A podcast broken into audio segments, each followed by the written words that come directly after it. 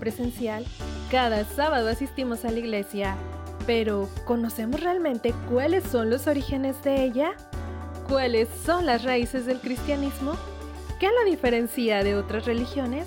¿La iglesia de hoy tiene la misma relevancia que la primitiva?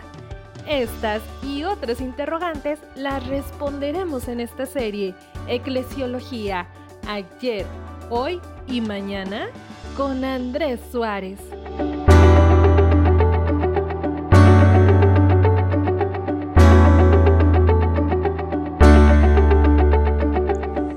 Muy buenas, ¿qué tal estáis? Una vez más, bienvenidos a este nuevo capítulo de Eclesiología en tu programa Reset and Play de Seven Day Radio. Te habla Andrés Suárez desde el campus adventista de Sagunto en Valencia, España. En el episodio anterior estudiamos que la iglesia primitiva fundamentó bien sus orígenes en la unidad. A través de esta unidad la comunidad cristiana se hizo empática a las necesidades de los feligreses. Proveía mucho de tal manera que esto provocaba que más gente se acercara para ser parte de esta comunidad ofrecía una verdad que transforma. Esto no gracias a alguna terapia psicológica o un moralismo cómodo, sino más bien a la verdad absoluta del Evangelio. Socialmente trajo un cambio, ya que esta comunidad no era un mero negocio. Ten en cuenta que en aquella época también habían sofistas, estos son las personas que se dedican a predicar el Evangelio para obtener un negocio a cambio. Tampoco eh, aquella comunidad era un club social, sino que más bien eran una familia como tal. Esto significa que entre las personas había protección, había provisión social. Gracias a estos y otras características de la iglesia primitiva, esta crecía de manera exponencial, que se fue expandiendo no en una masa, sino creciendo en la vida de más y más personas. De modo que este crecimiento se veía reflejado en la solidaridad. Hoy nos centraremos en el desarrollo de la Iglesia desde la Iglesia primitiva hasta el siglo XIX y nos daremos cuenta cómo la Iglesia va cambiando a medida que la sociedad cambia. A lo largo de la historia, la Iglesia ha pasado por diferentes crisis o zarandeos. A veces vemos estas circunstancias como algo negativo, sin embargo, no siempre son así. También tienen sus cosas positivas, porque todo es desde la perspectiva en que lo veamos. Quizás para la iglesia primitiva el apedreamiento de Esteban fue un momento de zarandeo crítico. La vida de ellos estaba en peligro. No obstante, al verlo en perspectiva, nos damos cuenta que fue una bendición, porque este hecho obligó a que los primeros cristianos tuvieran que dispersarse por todo el imperio. Paradójicamente, este episodio, que fue propiciado por Pablo, más tarde le serviría para empezar a visitar a todas las iglesias que se formaron producto de esta diáspora por Judea, Samaria, Fenicia, Chipre y Antioquía. Allí empezaron a surgir misioneros que, como Pablo, se centraron en la predicación del Evangelio. El mensaje se fue dispersando hasta llegar a Asia Menor. Esto provocó que hubiesen muchas persecuciones por parte de los emperadores romanos, desde Nerón, aquel malvado emperador que se enfrentó y, se entrevistó con Pablo, hasta Diocleciano en el año 303. Muchos cristianos sufrieron producto de esas persecuciones, tenían en sus cuerpos las cicatrices de la flagelación, hasta que después de la muerte de Diocleciano llegó al poder Constantino, quien se hizo cristiano e hizo del cristianismo la religión oficial del Imperio Romano.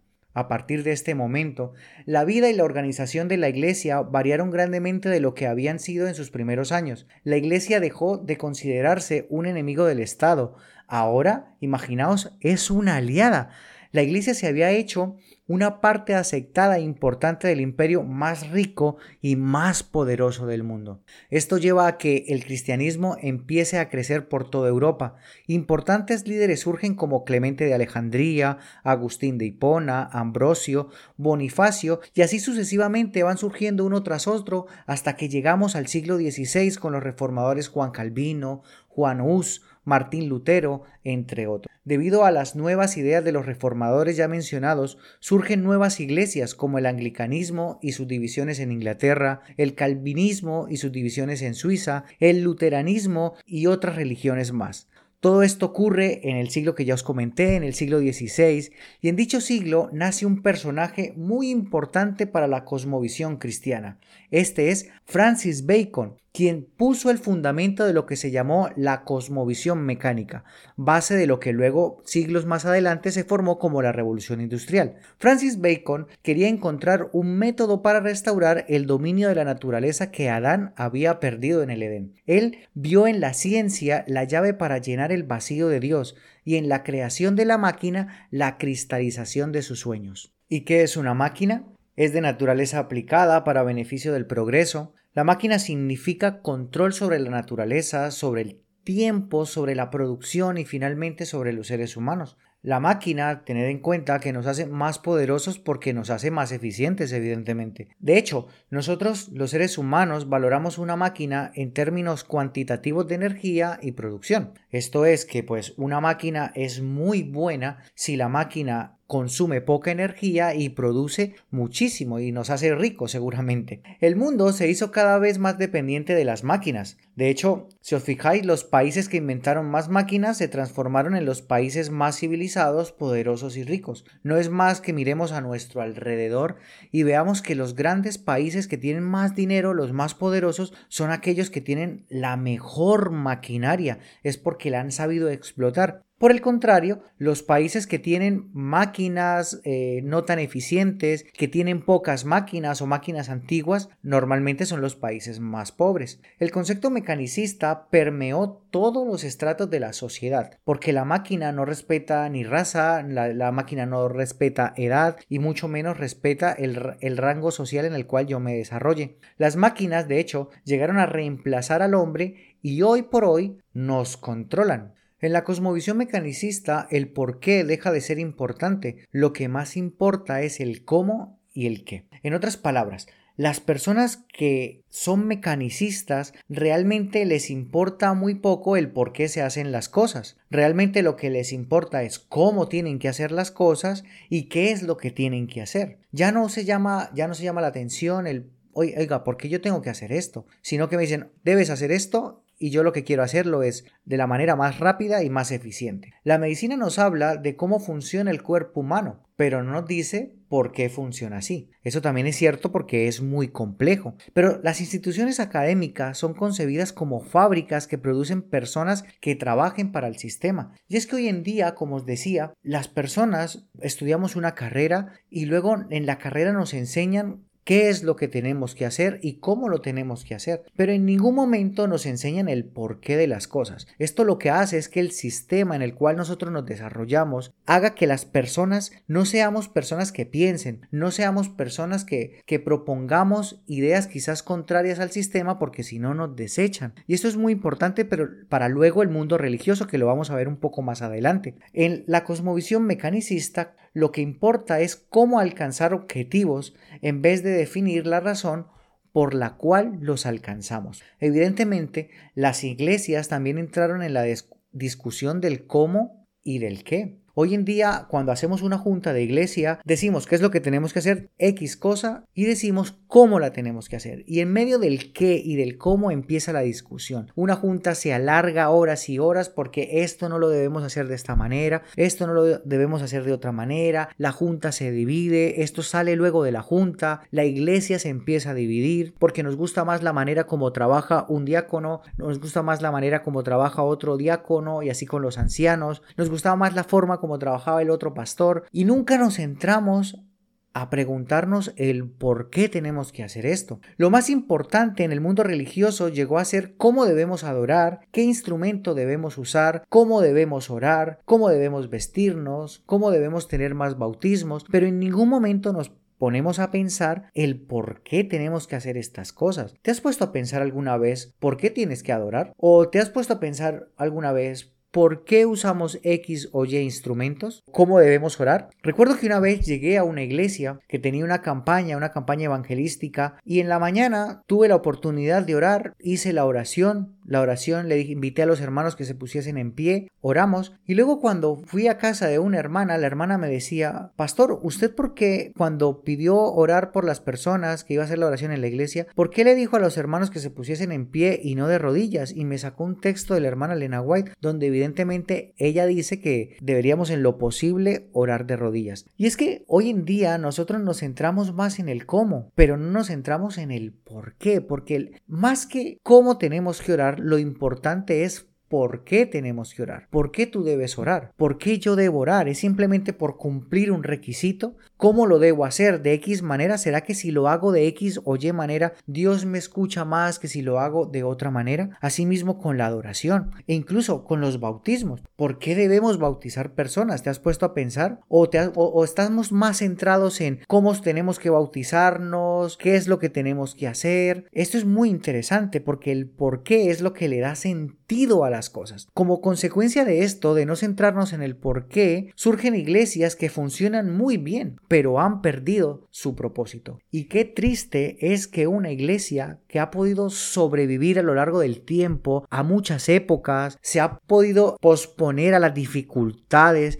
y hoy en día la tenemos presente en nuestra sociedad, haya perdido su propósito. Así que podemos inferir que nuestras iglesias se han convertido más que en una organización, en una estructura. Y la estructura es vista como la interrelación de partes impersonales en un sistema por normas de funcionamiento. ¿Esto qué es lo que quiere decir? O sea, que son partes que realmente no se interrelacionan unas con otras y hay un sistema superior que simplemente las conduce, que para ello pone normas para que funcionen correctamente. ¿Te empieza a sonar algo con la iglesia? En una estructura, el cambio es considerado como una señal de mal funcionamiento, es visto como una amenaza, no hay adaptabilidad, las cosas deben hacerse como se hicieron siempre. La uniformidad es confundido con unidad y el control es la herramienta para asegurarlo. Las leyes y normas son considerados los instrumentos de orden, por eso los manuales y credos son esenciales para poder funcionar en el modernismo. ¿Y qué es lo que se habla en esos manuales, en esos credos? Pues se habla de técnicas, técnicas para poder alcanzar lo que se ha propuesto hacer a principio de año. Una técnica es un proceso mecánico y racional designado para producir el máximo resultado con la mínima energía de la manera más eficiente y en el menor tiempo posible, eliminando todo lo que es espontáneo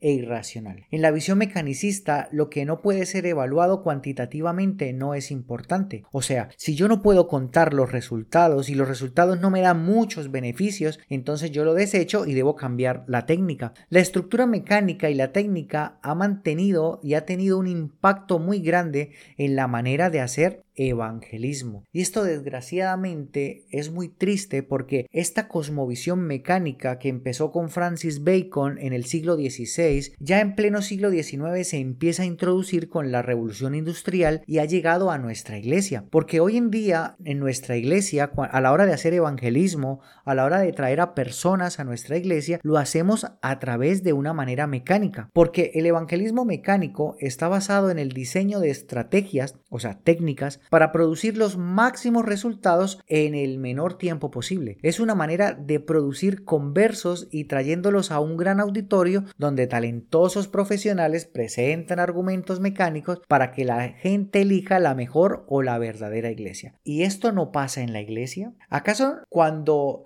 a principio de año en nuestras iglesias nos dan los blancos que tenemos que alcanzar para poder mantenernos. Nos reunimos como iglesia, se, reúne la junta y entonces decimos, hermanos, por poner un ejemplo, este año tenemos 100 blancos. Lo primero que hacemos es a la hora de hacer el calendario es determinar cuáles son las campañas evangelísticas. Segundo, cuando ya tenemos las fechas para las campañas evangelísticas, entonces empezamos a pensar en alguna persona experta en evangelismo que bautice mucho y lo traemos a nuestra iglesia. Empezamos a avisar, hermanos, vamos a tener una campaña X día, va a venir tal predicador, ya tenemos alquilado tal auditorio y entonces necesitamos que empecemos a trabajar. Pero desgraciadamente nuestra iglesia no trabaja, los miembros no trabajamos, no hacemos nuestra labor. Por lo tanto, cuando llega la última semana, ya no, que, no, tenemos más nada que hacer y entonces empezamos a decir, traigan amigos, traer amigos, traerlos, no importa, aunque sea la primera vez que venga a la iglesia, traerlos y queremos que entonces el evangelista en una semana utilice las emociones porque racionalmente poco se le va a convencer racionalmente, utilice las emociones para hacer levantar del lugar donde está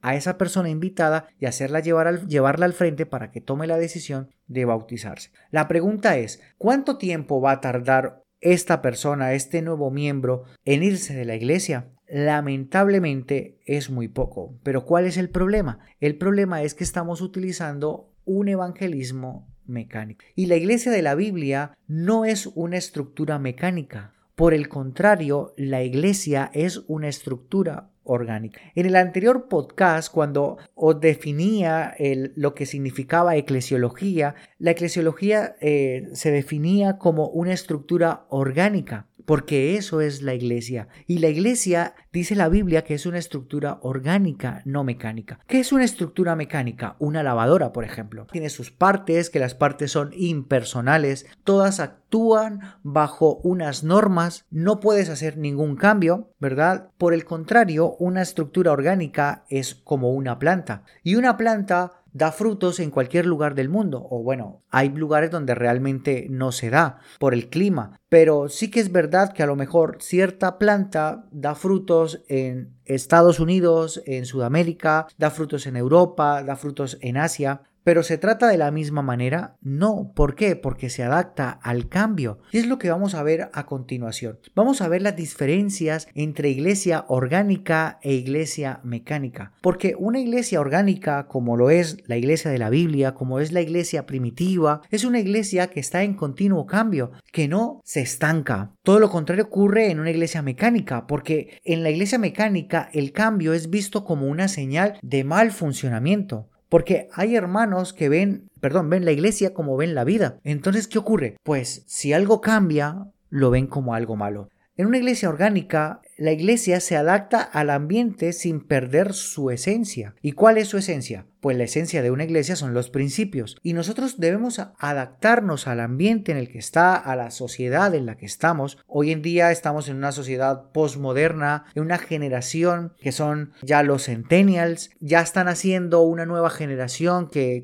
hablaremos en, un podcast más adelante que, que es la generación alfa, que es la generación netamente digital. Pues bien, una iglesia orgánica se tiene que adaptar al ambiente, mientras que una iglesia mecánica es estática. Una iglesia mecánica tiene un sistema cerrado. Siempre se ha hecho así y no nos no podemos cambiar porque si cambiamos está mal. Mientras que la iglesia orgánica es un sistema abierto que continuamente interactúa con el contexto, porque vivimos en una sociedad y debemos saber qué es lo que ocurre allí fuera. No debemos cerrarnos. De hecho, la iglesia orgánica debe estar impulsada por la causalidad multidireccional. ¿Esto qué quiere decir? Que nosotros debemos abordar el mundo por diferentes ramas, porque tenemos personas que tienen diferentes personalidades, allí fuera hay personas con diferentes personalidades y cada uno llega a ese tipo de personalidad dependiendo de su cosmovisión, dependiendo de su perspectiva e incluso dependiendo de la praxis, como lo haga cada uno. Mientras que en la iglesia mecánica está impulsada por la causalidad lineal y jerárquica. ¿Esto qué quiere decir?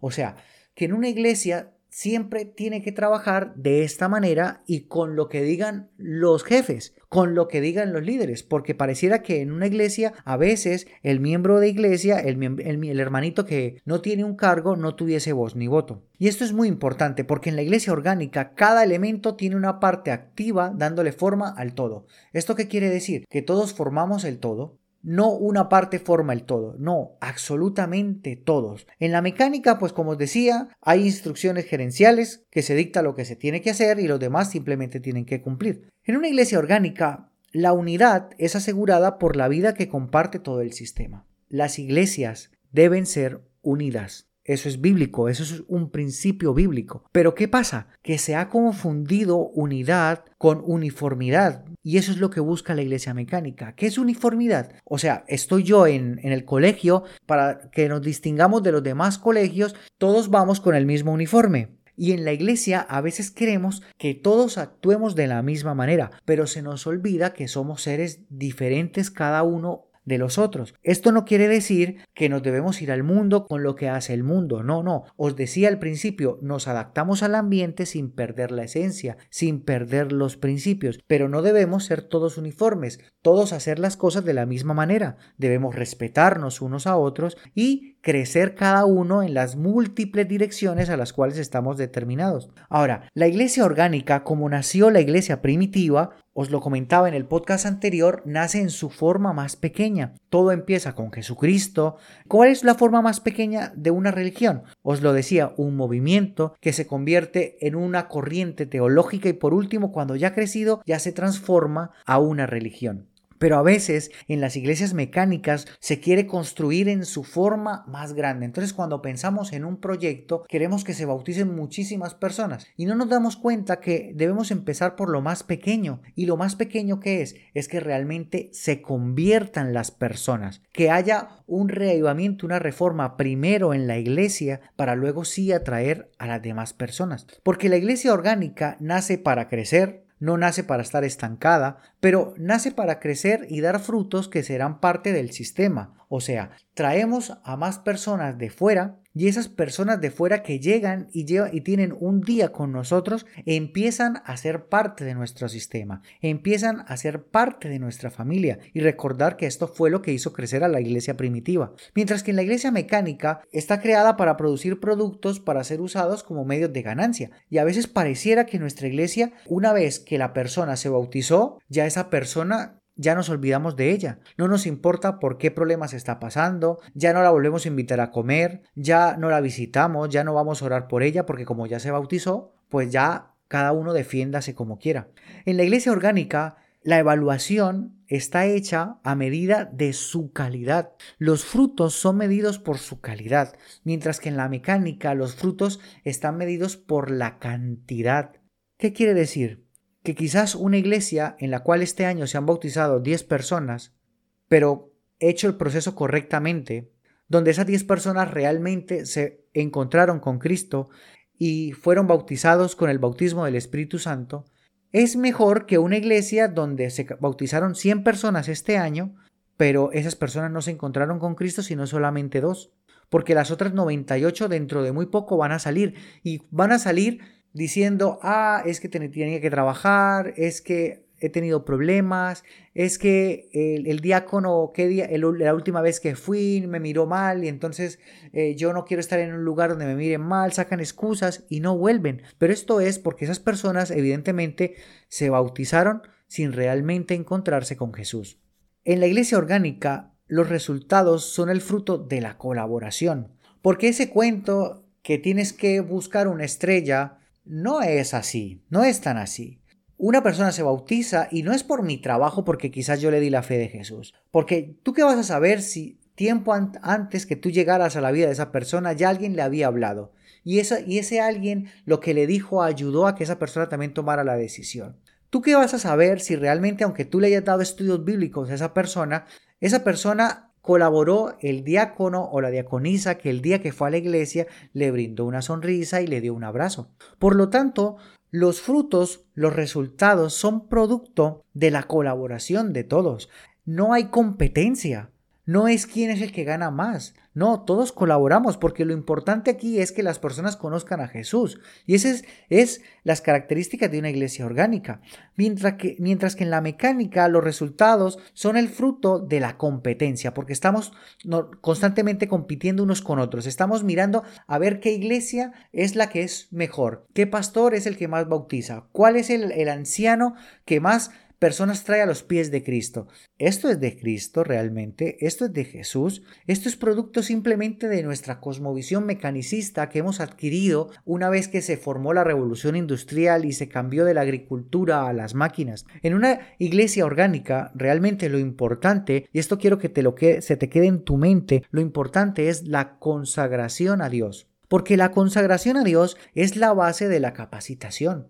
Porque aunque seguimos estrategias, lo importante es la conexión, la comunicación que yo tenga con Cristo. Porque si yo tengo una buena comunicación con Cristo, su espíritu va a estar en mí y Él me va a capacitar. Mientras que en la iglesia mecánica, el entrenamiento estratégico es la base de la capacitación y se promociona a una persona por su profesionalismo. Es una tristeza muy grande ver cómo aquella iglesia primitiva que surgió con Jesucristo, con los apóstoles y que fue muy poderosa, a lo largo del tiempo quiso fue crecer cuantitativamente, olvidándose realmente de la esencia del Evangelio. Esto lo llevó a, en el año 321 con Constantino unirse iglesia y Estado, todo con el ámbito de crecer. Se nos olvidó que realmente nosotros somos una iglesia orgánica, una iglesia que se centra más bien en las personas, en sus necesidades, que se centra más bien en que las personas crezcan, porque eso realmente es el significado de didasco, la palabra enseñar en griego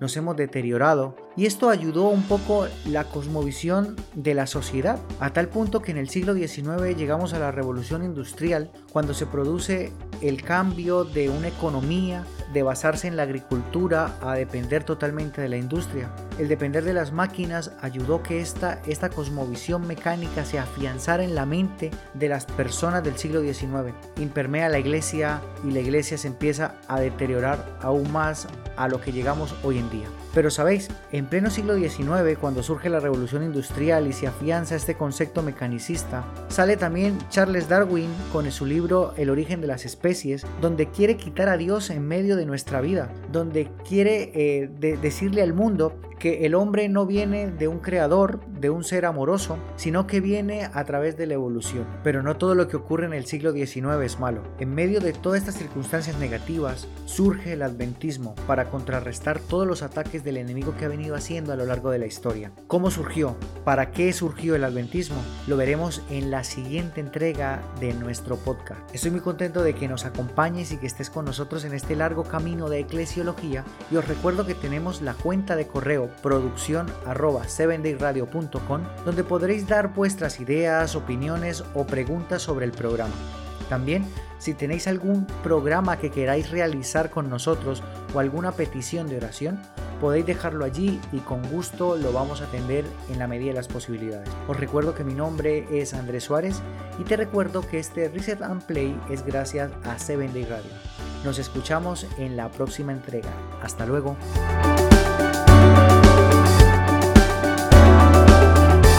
Ender García es un adorador evangelista, nacido en República Dominicana.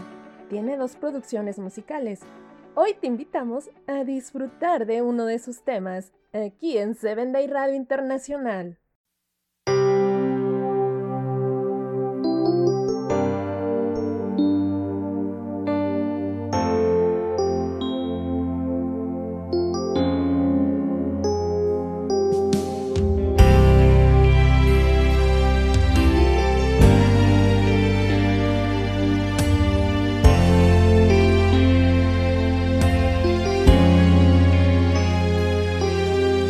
Quizás en este momento te sientas que no puedas más, el mundo se te cae encima y tu fe desvanecida está. Si es así quiero que sepas que en Cristo está la solución, es quien comprende tus problemas y lo profundo de tu corazón. Pero depende de la fe en ti podrán obrar sus manos. Tú solamente tienes que creer y Dios hará el milagro. Para Dios no hay nada imposible. Para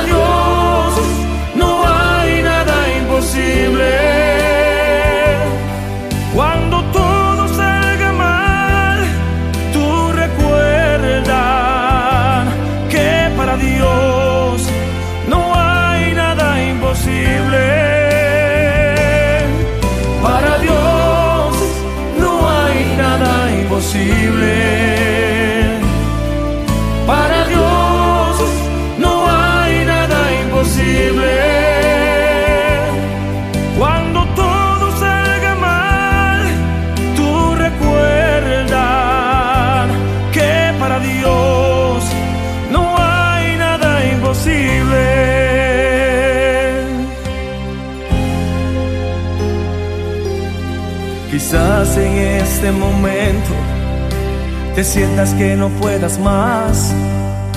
El mundo se te cae encima y tu fe desvanecida está.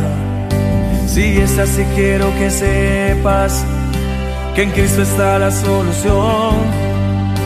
Es quien comprende tus problemas y lo profundo de tu corazón. Pero depende de la fe en ti, podrán obrar sus manos Tú solamente tienes que creer y Dios hará el milagro. Para Dios no hay nada imposible. Para